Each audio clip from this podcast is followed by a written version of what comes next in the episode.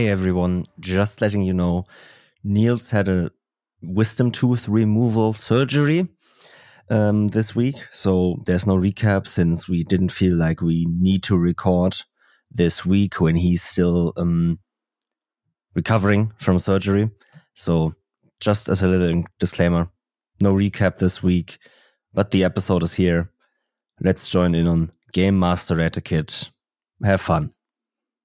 So, Niels, there's been a recent post on social media, Twitter, I don't know where else, by the way. I've seen it on Twitter um, from MT Black, who is um, a freelance tabletop game designer that has designed parts of D&D adventures, that has designed their own D&D games or D&D adventures, and also some official materials. Yeah, very knowledgeable, very veteran in the scene, more or less, in the creation scene and in the D&D scene itself. And MT Black has used his following to basically make a poll about what they would want a dungeon master to be like or what they are like as a dungeon master and basically from that compiled a list of rules for dungeon master etiquette. Mm-hmm. He has also done one of these rule sets or etiquette sets on player etiquette already, as far as I know. But we're not going to be talking about that today. We're only here to talk about the dungeon master etiquette thing and what we think of all of each every rule, if we think there's something missing, and if we basically disagree on certain things or if we don't. Obviously, as always, right, this is just a discussion. This is our opinion. This is right. It's just normal. This this doesn't mean this this is polled by thousands of people. So obviously there's gonna be a lot of truth in that because MT Black has compiled a lot of different answers into just seven rules, but there might also be obvious things missing that maybe have been omitted for reasons hmm. that we hmm. don't know. So this is not to critique necessarily what these rules are. This is just to we can get to discussing dungeon master etiquette because I think it is a very important topic to discuss. Yeah, definitely. Especially in regards to subreddits, for example, like TTRPG horror stories and stuff. Um, mm. If GMs more uh, stick more to a good etiquette in general without necessarily now defining what it is or what makes that or what this consists of. Most of the stuff in TTRPG horror stories would be thrown out of the window with ease. I mean, at least all that come from a horror GM, right? Exactly. Since we are talking about yeah. GMing etiquette and not player etiquette, but yeah, I would say roughly 90 to 95% of these posts would just be gone and not have been made yeah. if everyone would roughly stick yeah. to some sort of etiquette. Yeah, and let's be real. Something that we as a space need to accept or, or shouldn't necessarily accept, but need to know is that there is a lot of horror stories out there. I mean, the RPG horror stories subreddit has nearly 300,000 members. Now, we, we, can talk about what that means, but I think there's like roughly 15, 20 stories a day posted in that subreddit. Mm-hmm. Now, if we say there's roughly that's roughly 70% of those are GM stories and 30% of those are player stories or whatever, because I think a lot of the horrors at a table come more often from the GM side. Yeah. Because it is a more controlling position. It is a more powerful position, which leads to more horror stories mm-hmm. in that regard. And we need to accept that there is a lot of bad, horrible GMs out there that do stuff. Most of the time, I will even say, maybe unknowingly that they are doing it. Mm-hmm. Because, right, they have no better idea. They don't know any better. They have never, because dungeon mastering or game mastering is a thing that there is, it is taught. I mean, there are shows like Double DM that teach you how to be a good dungeon master, I would say. But even that is something, right? It is my perspective of how to be a good GM. Exactly. Not everyone's perspective is the same. But generally, there is not necessarily that much stuff out there for being a good GM, right? Because it is a, such a unique and individual task exactly. that it's very hard to be. It's not very hard to be a good GM, but it's very easy to fall into a, a trap and become one of these horror bad GMs because one mishap could lead or could already lead to such a horror story. Now that that might not be necessarily good in itself, that one one failure on your part can already lead to players disliking your playstyle. That's can that can also be a bad thing and it's kind of toxic. However, mm-hmm. right, just because of how the hobby is and how the position that you're in is, it is um, it is very hard to find good advice. Or not necessarily, it's not very hard to find good advice. It's just very hard to. I don't want to say understand what you're doing. Yeah, but but I get I get what you're uh, what you're saying because being a GM is a very subjective and individual process or mm-hmm. situation. And even though it is catered basically to you as a GM, every group you GM for has a different understanding of what a good GM is and what isn't. And what is what can be an amazing GM for one group can be a horrible GM for another group. If you just played with one group over and over again and you nailed that, uh, you got that down, perfect GM for that group, and then play with a different group that doesn't like that, bam, and suddenly you're a quote unquote horrible GM without ever changing anything just because it's a different playstyle from what you usually play or uh, the players have a different playstyle than what your usual group plays with that you've accustomed. Yeah, I mean, a lot of the resources, it's not even resources for TTRPGs in the space are actual play. And this is where a lot of these horror stories sometimes also stem from, right? I have a Matt Mercer GM that wants to have the group be exactly like the critical role table or something like that, right? That is also part of a horror story because a lot of a lot of the materials out there aren't materials but are actual plays and you the GM that has started because of these materials of these actual plays wants to be like that GM because mm-hmm. that is what that is their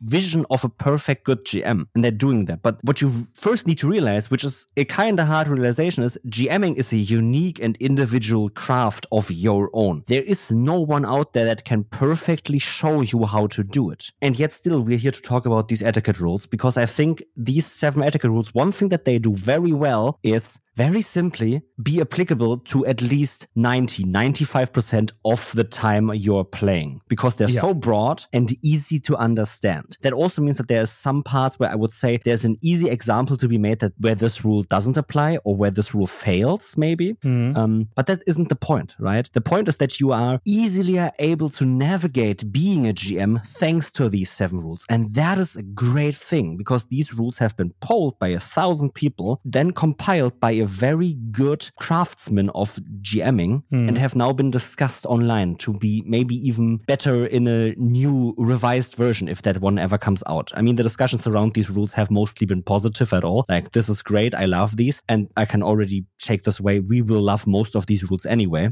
Hmm. Maybe some wording won't fit us, but generally these seven rules are good rules. Yeah, the general you, vibe of everything that is yeah. in that list is yeah. pretty good. Yeah, but we still can and should discuss them, especially since we're a podcast about game mastering and dungeon mastering. Exactly. They're a very good topic to talk about. And we've never had an episode on dungeon master etiquette per se, so mm. why not talk about them? So, how this is going to go is we're going to uh, go and change, right? You start, I go, you, st- you start, then the next rule is mine, then the next rule is yours. So you take the first rule, read the entire rule out loud for the class, mm-hmm. and then we can discuss if maybe some of the wording doesn't fit or what we think of the rule. Yeah.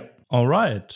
Uh, then let's just dive right in with the first one. Consistency is key. Apply the rules consistently. Be clear about whether you're using official rules or house rules and ensure that players understand and experience them uniformly throughout the campaign. If you need to make a change, communicate the reasons why and get a player buy in. In the same way, present the game world details as consistently as possible. This greatly aids player immersion. Okay, so my first thing about this rule is actively that I don't think it is a good first rule.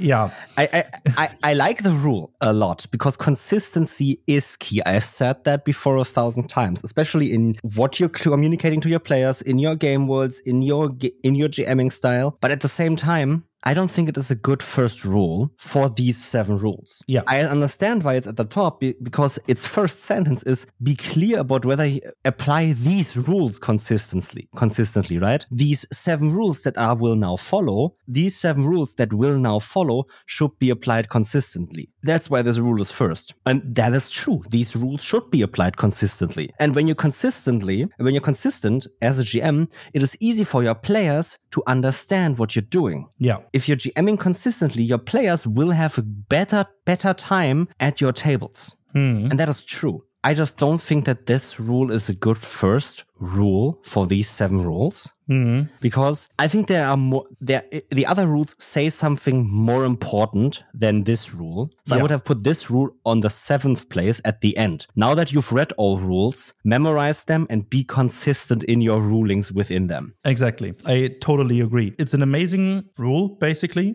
to Yeah. have nearly everything as close to the same thing before as possible. Mm. So it's a more or less uniform style that mm. everyone can get accustomed to. Especially the, the style element is, mm. uh, in that regard, I think, pretty big to talk mm. about because every group has a different play style and all of that. Every GM has that. But if you're consistently using the same style for more than one session, your players can get accustomed to that style and see if that works for Yeah. them or not, and then Yeah. make then as a group make a decision if the game itself is something for this group or not, or this one person in that group or whatever. And Yeah. therefore, consistency not only helps with creating a, a more immersive and a better game, but also a more engaging table environment and um, group mm-hmm. dynamic mm. because everyone is on the same page on how this is going to go. Mm-hmm. The mm-hmm. basic craft of it behind everything, every description, everyone is on the same page on that. I think the only criticism that I've already mentioned, right, that this rule is the first and not the last, is I don't know if these rules have been weighted by how important they are by MT Black because it's not stated anywhere in the document or on the Twitter post or whatever. So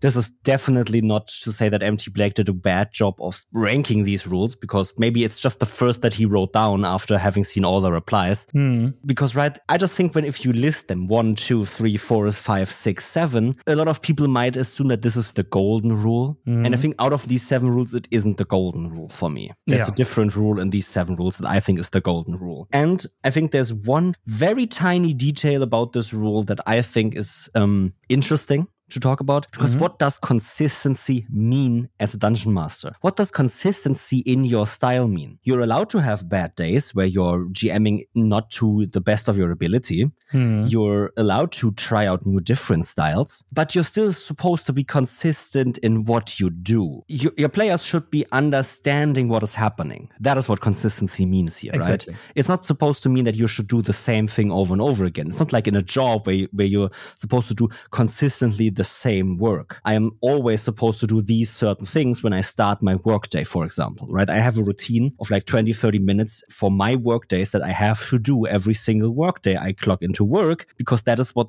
the consistency needs. I need to answer every single email and message I get. I need to check in with the system if it's still working and stuff like that. And I need to test a few things always. That is hmm. consistency. I always do these things in the first in the first half hour. Everyone can expect me to do them. In TTRPGs, which is a creative craft, you have not necessarily that consistency, but you should be consistent enough to let your players and other people at the table understand what is happening and can engage on that. Exactly. Being clear about what you're trying to do, or if you're trying new things, is a form of consistency itself. Just being open and clearly stating what is going on. And there's one little thing in the wording uh, which I would like to challenge is the uh, present the game world details as consistently as possible. That can be misleading. I, I think I know what this is trying to say, but I'm not sure this is a good tip or etiquette rule or whatever, because depending on what you're trying to describe, it might be better to describe it visually um, or describe the visuals, the sounds, or engage any other sense and focus more on one of those. This sense can change from situation to,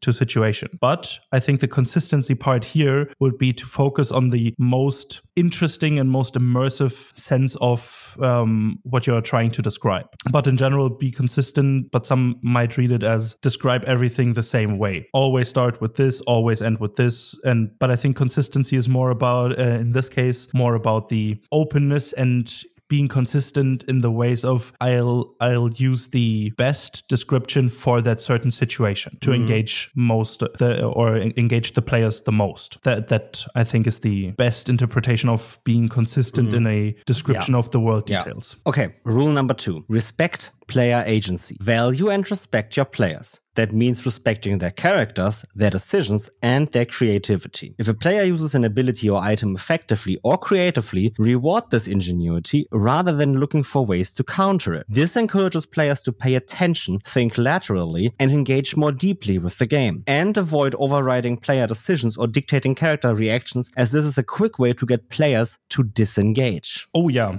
I think this, this is a big one. This, this is a. Mm-hmm big one. It's super important to respect player agency. I mean, we are playing a TTRPG yeah. that has that is a story game with two driving forces. These two driving forces should always be there. Without agency, yeah. there isn't there aren't any two. There is mm-hmm. just one. And I think this is the core mechanic, quote unquote, of TTRPGs having two driving forces, having mm. a call and a response, and then the response side calls again, and then the GM side responds. You know, by eliminating that, you kind of dismantled the TTRPG you are playing at at its core, and that's not fun for anyone, really. So I 100% agree with respecting your player's agency because that's just yeah. super fucking important. Yeah, uh, this is very very good advice. It's not all. It's also not my golden rule of these seven, but it is my my opinion more important than the consistency rule. Yeah, because this is a rule where you actively get something that is very applicable to the game. It is very easy to understand what you're supposed to do here because there's an active example more or less. Hmm. If one of your players does something very cool and in in ingenious, let them do it, engage them on it, reward it instead of countering it. Hmm. Even though I think, right, now this is basically um, Dungeon Master 101, and now we come to Dungeon Master 102, where you're not supposed to counter it. Your NPCs and villains, especially, should look for a way to counter it. What you should do when your villains look to counter it, when you think of a way how your villains could counter that, is make that the rewarding part, hmm. showing that the villain now has to think of a way to counter it, hmm. showing that your game has been shaken by the player and is now looking for a response. Hmm. That is part of the reward. The reward then should also be giving them what they want, what they wanted to achieve, and doing even more than that, right? They are tricksy. Your player, one of your players literally outsmarted the dragon. That should be some kind of very big reward. Either maybe that dragon's um, loyalty as a friend, or maybe the dragon, or, or, you are able to steal from the hoard or something, right? Whatever. Hmm. But while maybe another villain is thinking of a response to that, you should make your game moving, right? This is not necessarily part of these etiquette rules because that might be going a little bit too overboard because I think this rule is perfect in and of itself. But just right when when MT Black or when when this rule is saying you're not supposed to think of a way to counter it, it's not meaning that there isn't that, that there shouldn't be a way to counter it. It should just be that you should way more focus on actually rewarding the player for what they just did. Exactly. There's just one thing in there that is that could be mm-hmm. kind of weird and the, that is dictating character reactions. I totally agree that you shouldn't do that, but there are some mechanics in some games that di- dictate certain feelings. For example, in D and D, the frightened condition. Your character is frightened per rules. How yeah. that manifests is up to the character, but you as a GM have to dictate, hey, your character is fucking frightened. What you do with that and how you portray it is completely up to you. There we go with the player agency yeah. again. But the core is, hey, hmm, or your character is charmed, or I am blocking certain paths for you now because of the game. Exactly. It's not because I want to, it's because you failed that saving throw. Your character is now charmed, frightened, blah, blah, blah, blah, blah, blah, blah. In that regard, yeah, you shouldn't dictate how the reactions play out, but what they entail, or rather what mm. caused them, and then the cause for their reaction should be dictated at some points in the game. So let's go on with the third one. Uh, mm. Be prepared and knowledgeable. Ensure you have a solid grasp on the game rules. You don't need to be an expert, but you should understand the fundamentals. Prepare uh, adequately for each session. The level of preparation required can differ among GMs, as some are naturally adept at improvise, uh, improvisation. Determine the amount to, of prep you personally need to ensure a good session. A knowledgeable and prepared G, uh, GM facilitates a smoother and more immersive experience for the players. I think this rule is also very, very great because it is focusing on something I very, very much need the space to talk about. A lot of the times, loud voices in the TTRPG space are all about improvisation or prep less, prep less, prep less. And I think that advice is good. But what that advice always should entail is saying prep less for your standard. Exactly. Do what makes you comfortable when J- when GMing. It is not about being the one that preps the least. It is about being comfortable with running a session for your friends at the table. That can involve as much prep as you need, and no one else can sour that amount of prep you do. If someone comes to you with,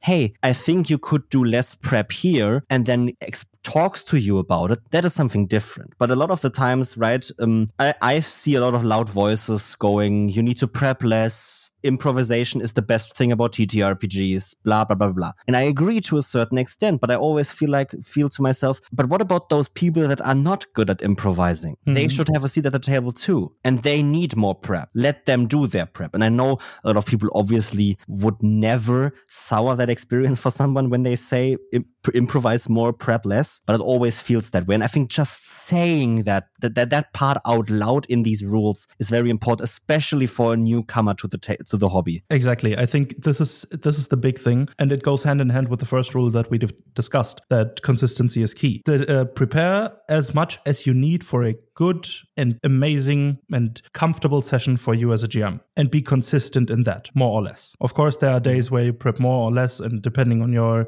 situation, blah blah blah, outside factors, you know, you know the drill. But overall, preparing the way that you are comfortable running a session, mm-hmm. or the amount that you need to run a session comfortably and preparing that amount consistently, while that amount can change depending on how long you've already jammed, is a good link to the first rule, basically, that we just discussed. Mm-hmm. And I totally agree, especially for newer GMs, as you said, the amount, uh, and or in comparison to quote unquote veteran GMs, there is a disparity between the amount of prep that people might need, mm. GMs might need. And that is only natural because the way you or the way it is is when you GM more, you learn more, you know more already. You don't have to mm-hmm. prep everything, and therefore you have the knowledge that he uh, that in this post is mentioned by knowing the fundamentals. But first of all, you have to learn the fundamentals. Mm-hmm. That might take some time. So prepare them for every session first. Yeah. And once you have them down, don't prepare them anymore because hey, yeah. you don't have to. Ta-da! Ta-da! Yeah, no, I agree. Rule number four: honor player boundaries and foster inclusion. Be attentive to your players' comfort levels and boundaries. Avoid introducing content that may be inappropriate. Do not show favoritism towards some players. Rather, ensure the spotlight is shared around equally. In the same way, do not hold grudges against a player. Indeed, avoid being adversarial, and instead treat all players in a fair and welcoming manner. Uh, this. this. Period.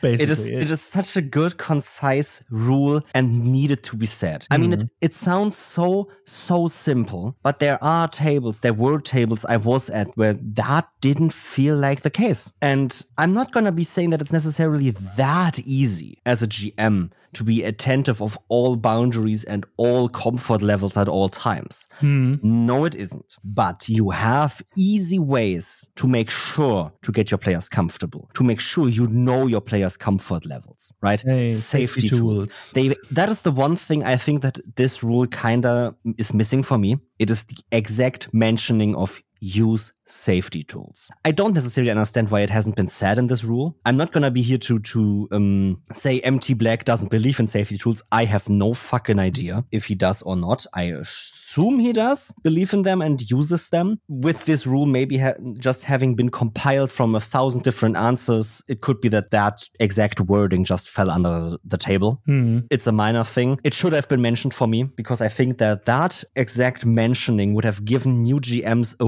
way to instantly get into safety tools and understand them and use them correctly. Yeah. Because that rule is a pure safety tool. Even though the word isn't mentioned, even though some people might think that safety tools are more than just understanding each other and being friendly with each other and honoring what the other person wants and needs, no, that is the most important safety tool. It is the safety tool. Mm. It is the basis of all safety tools. Yeah. Other safety tools just make that easier finding those comfort levels, knowing those player boundaries. That mm. is what safety tools are supposed to do. Exactly. The rule itself is great, but I think that it could have just been said use a safety tool. They make it easy for you to understand those uh, comfort levels and get those player boundaries. So you have an easy, easy way to understand everything and know how to navigate it all. Because exactly. that's what you want. You don't want to offend anyone. Th- that is so easy, clear. That's etiquette 101, not even Dungeon Master etiquette 101. It's literal, pure basis human level. That's just be a fucking person. You should know that, period. But it's very well put for a GM here, right? Mm-hmm. You are in a position where you could show favoritism. You are in a position where you can shine the spotlight. Mm-hmm. So use that ability responsibly and make sure everyone feels a shared experience around the table.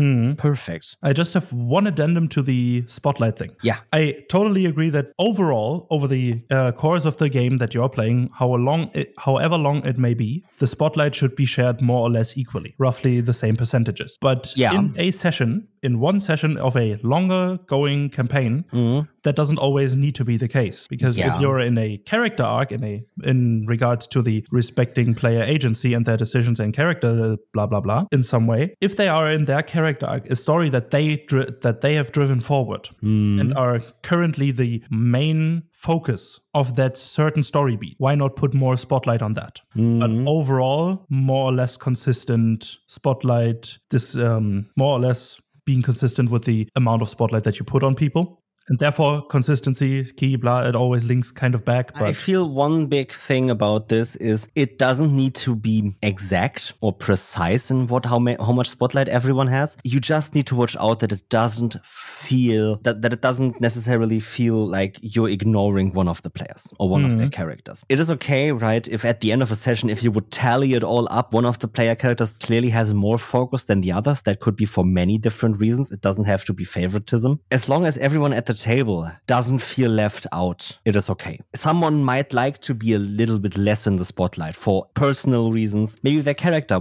doesn't necessarily do all of the front work or whatever, and that's okay. But it always needs to be made sure that everyone feels good mm-hmm. with the spotlight and not like they are left out. Yeah, there we are again with the player boundaries and comfort comfort levels. Yeah. Hey, use safety tools and check in with your players. Catching. step one, use safety tools. Step two, profit.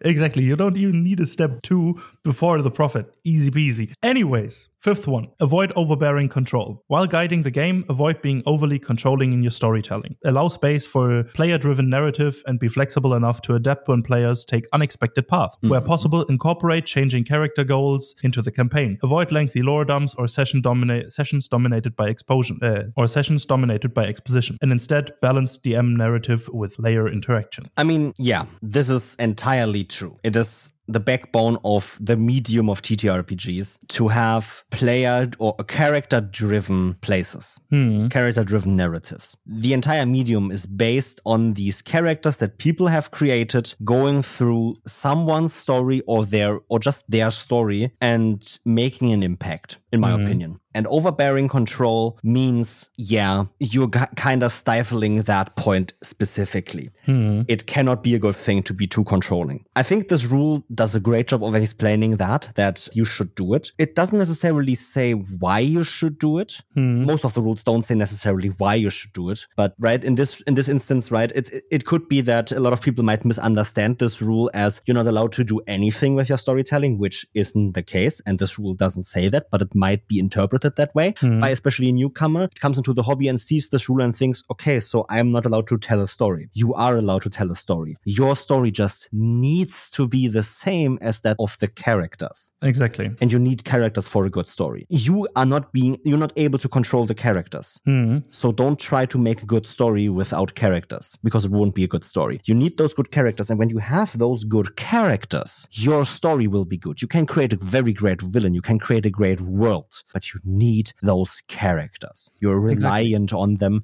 as much as those characters are reliant on your game. Exactly. Let's look at this from a literature perspective to have a simile here. You, as a GM, create the world, the uh, antagonist of every book, of every story that you write, the world around it, the uh, the non-protagonists and the antagonists. But a if you have all of that and it's amazing, cool and all, but if the protagonists are shit and just completely forced in certain directions, it just feels weird, bad, meh. So we are again at the point with two driving forces of a story. You need good protagonists and a good world. If you don't have both, eh, doesn't yeah, work. Yeah, yeah. And this rule kind of just supports, especially right, the f- second rule, respect player agency. Mm-hmm. It supports that rule very, very well because if you control too much, you stifle all agency out of the game. You make mm-hmm. sure your players disengage from the game. They can't do anything because, right, you're controlling everything. And it's great that this rule is part of these seven rules because it is needed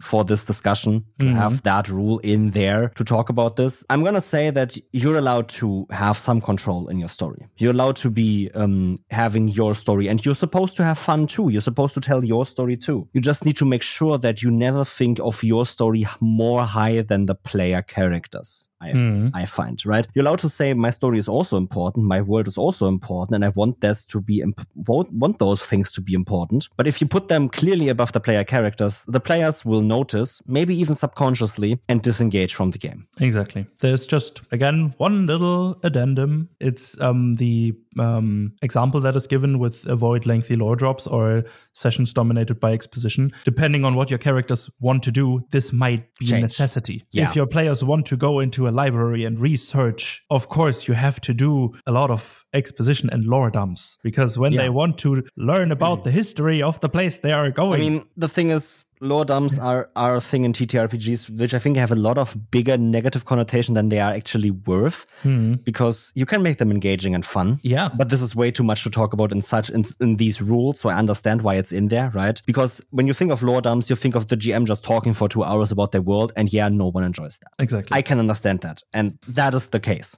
period. Or, or, the exposition one. If you enter the villain's lair for the first time, of course you're gonna get a lot of exposition because there are all of these important yeah. details, important things that are mm-hmm. super impactful on the story that the characters are living, that they're experiencing. So yeah, there might be sessions dominated by exposition because new things fall into place depending on the player's actions. But that's the big part of all of these negatively connotated session types, yeah. quote unquote. If they are engaged by the players or started by the actions of the players, that's fine. Mm-hmm. Don't shy away from them if that's what your players want, if that's what your players initiate. That's just one thing that I wanted to yeah. put out there. Yeah, it's very important. Rule number six communicate clearly and effectively. Keep communication with your players clear and direct. When introducing new rules or making other significant decisions, discuss these openly with your group to maintain transparency and clarity. At the start of each session, provide a simple recap of the last session, and don't be afraid to ask your players clarifying questions, especially when they are describing character actions. And just before you get in on this rule, this is my golden rule. This yeah. should have been rule number one. Exactly. Because I think I- it is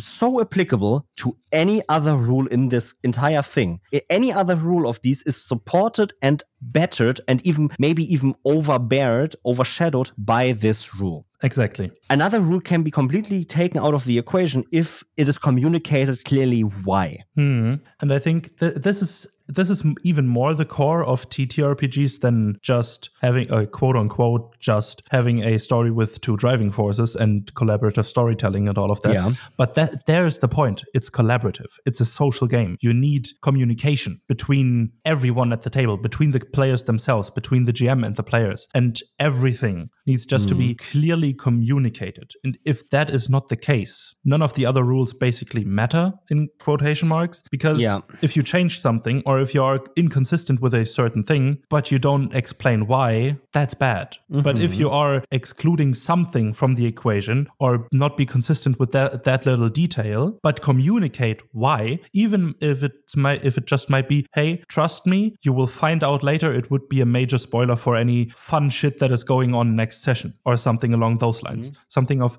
hey, this wasn't just a mistake, this was on purpose for reasons that I can't tell you without spoiling your fun. All of that. Communication, communication, communication. It's the basis of what we do because when you as a player just say what your one a character wants to do, there it is. You say stuff. You need to communicate properly. The same thing goes for GMs. Your world does something you need to communicate that properly. Have a ruling on this ambivalent worded, ambivalently worded rule. You need to communicate why you chose that or that interpretation over the other. Your characters are afflicted by a condition. Communicate why they are inflicted by this condition and what that condition entails so the players can make informed decisions on how to act next. Communication is Yay. so fucking important. Yeah. But so overlooked in nearly any discussion in the TTRPG space. I don't think anymore necessarily. It was, but because a lot of people, at least when I started playing, that, that's where the Yeah. where that uh, was coming from. Uh, where seeing this as a just a storytelling medium, just a way to have a video game on Be paper. more interactive. Like, yeah. yeah, I think after having played and experienced and read a lot of powered by the apocalypse games, right? That the way that powered by the apocalypse games often say the game is just a conversation has helped me understand so much of how I think of TTRPGs now and want to enjoy them. It is we are sitting around the table for four hours or five hours or even just two hours or even an hour only. And we're just talking about a shared fiction, mm-hmm. nothing more. We can dismantle every rule, everything in the game, every construct there is, as long as we have agreed on it by talking to each other. Exactly. We can drive it in any direction we want as long as we talk to each other. And no game is worse off when you just do that communication. Mm-hmm. Like when you as a player think, okay, I want this game to be driven into that direction, whatever direction that is, you are allowed to say out of character, hey guys, what do you all think of this? You Not- not are just- allowed to. It's not metagaming. You are allowed to. You should Yeah. do it. It is easy. It is simple. Mm. It is not necessarily often advised to people to mm. break the shared fiction and talk about stuff outside that fiction. that just relates to every other rule that we've read before because hey every rule beforehand had at its core talk to your players and let them talk to you and have an open dialogue about everything that is going on so important to keep a comfortable steady and amazing immersive game going where everyone feels just safe and has fun anyways next rule would be number seven the encourage mutual respect. Foster an environment of respect where both gm and players feel heard and valued. Encourage players to actively listen when others are taking their turn. This creates a collegial table uh, environment and often leads to excellent role-playing moments. Check in with players after heavy sessions or if you think someone's boundaries were uh, were violated. Resolve conflicts quickly and directly rather than ignoring them. I mean, this rule is basically a very good rule at the end. It's tying up the entire seven rules that you've just that we've just read through. It is kind of a little bit overlapping with, I think, especially rule four, right? Uh, hmm. Honor player boundaries, foster inclusion, encourage mutual respect. Those things go hand in hand, like most of these things do. They all go hand in hand, but these two rules go very hand in hand. Hmm. But I think it's a very important thing to state just as an extra again, because it hmm. cannot be stated as often as possible. It can just be stated as much as you want. Fostering an environment of respect is the basis of communication happening. Mm-hmm. This could also be the golden rule, in my opinion. I think the communication is still better because I think most tables already have that respect and mutual inclusion and mutual respect at the table. But I think this is a very important first step to actually being a good table for everyone involved. Yeah. You need to respect each other. And how do you do that? By talking to each other, by using safety tools, by being good people around a table, mm-hmm. by having these seven etiquette rules. hey And I think, yeah, right. This, this, this, the wording is this creates a collegial terrible environment and often leads to excellent role playing moments. That is pure, outright true. Yeah. In, uh, in at your table, everyone thinks of everyone as a good person, as with respect about them, and goes, "Yeah, that's great. Let me help you. Let's work together on this adventure." That is what you want. You mm-hmm. want everyone to work together t- towards a common goal, with the common goal being, "Let's have a great session today." exactly not let's finish the demon lord once and for all. That's what the characters are doing. But at, at a table, right? You need to think that these rules are all about the table, not the play. it's GM etiquette and not how would your characters. Uh, it's not character etiquette, it's GM etiquette or player etiquette. Th- that's the point. We are still the people playing certain characters or certain environments, mm-hmm. certain creatures. But we, um, as the yeah. controllers of these things, need to have a certain etiquette to yeah. enjoy each other's company yeah. and to have an enjoyable experience and comfortable yeah. experience. So respect is a big thing. One thing that about, I think about these rules um, that needs to be stated is these rules make it out to be that it is your job to be the caretaker of the table as a game master. It is not. You're just the person leading the play experience. This is table etiquette. Most of these rules come from table etiquette, and then what you as a game master can do with the superficial more power that you've been given by the game and the play you have. But generally, you're not more powerful than the players. You're just another person sitting at the table and playing the game with your friends. Yeah. The last thing in this in the in, the, in these rules is not necessarily right one of these seven rules, but it is stated following these guidelines will enhance your effectiveness as a GM or DM and help ensure that your gaming sessions are memorable and enjoyable for all players involved. And while I think that is true, I don't think that it makes memorable sessions in and of itself. Mm-hmm. These things just make your tables be fun. These things make your tables be good environments for people to make memorable sessions and fun sessions. They are the foundation. Mm-hmm. They don't make your things memorable in and of itself. Yeah, but they lay the groundwork for everything yeah. that without, can be built upon it. Yeah, without them, you can't have memorable sessions because you won't have sessions for long. Mm-hmm. If you're an asshole to your players, good luck finding players after a few sessions. Exactly. It's like building in a swamp.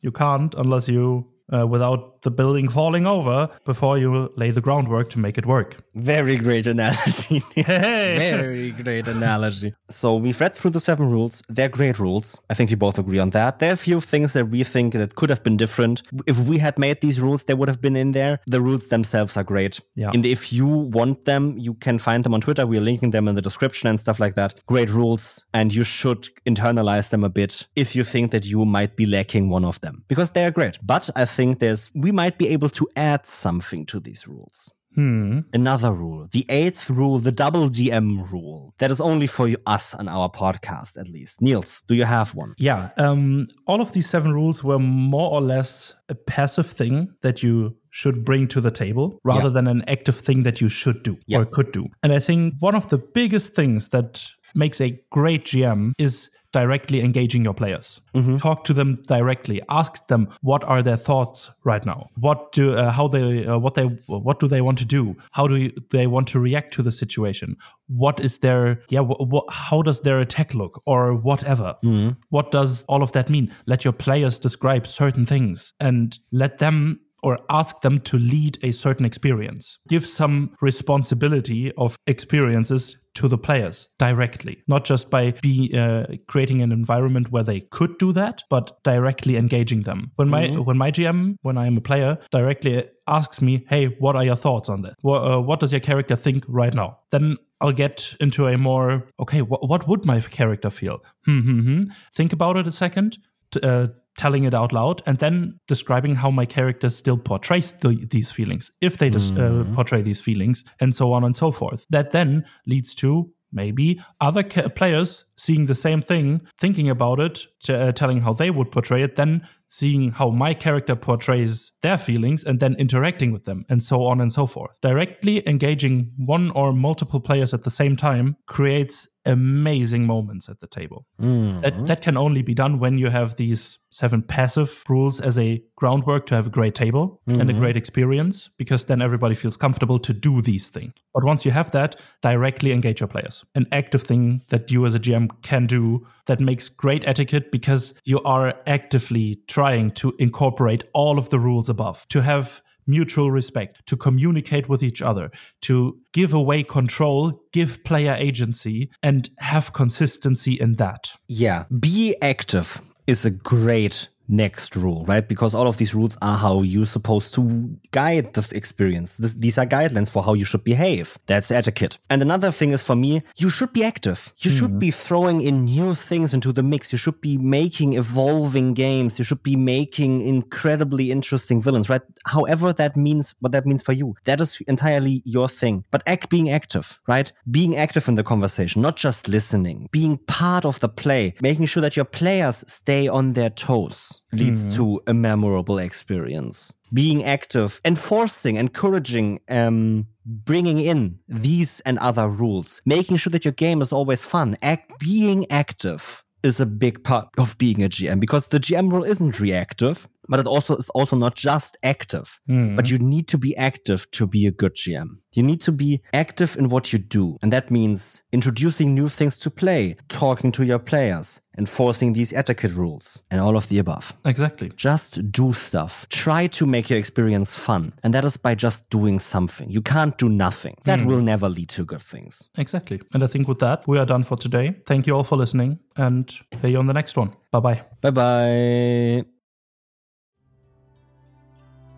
Thank you for listening to this episode of Double DM. It appears you liked this one. What we had to say and our advice helped you. Why not show us how we helped you in a rating, or even write a review detailing us how we helped? You can do this on the platform that you are listening on right now. It's just a few clicks, doesn't take long, and helps us out. It gets us out there and our advice into more ears of more people. Thanks again for listening and joining us on this amazing journey. Have a great day and hear you on the next one. Bye bye.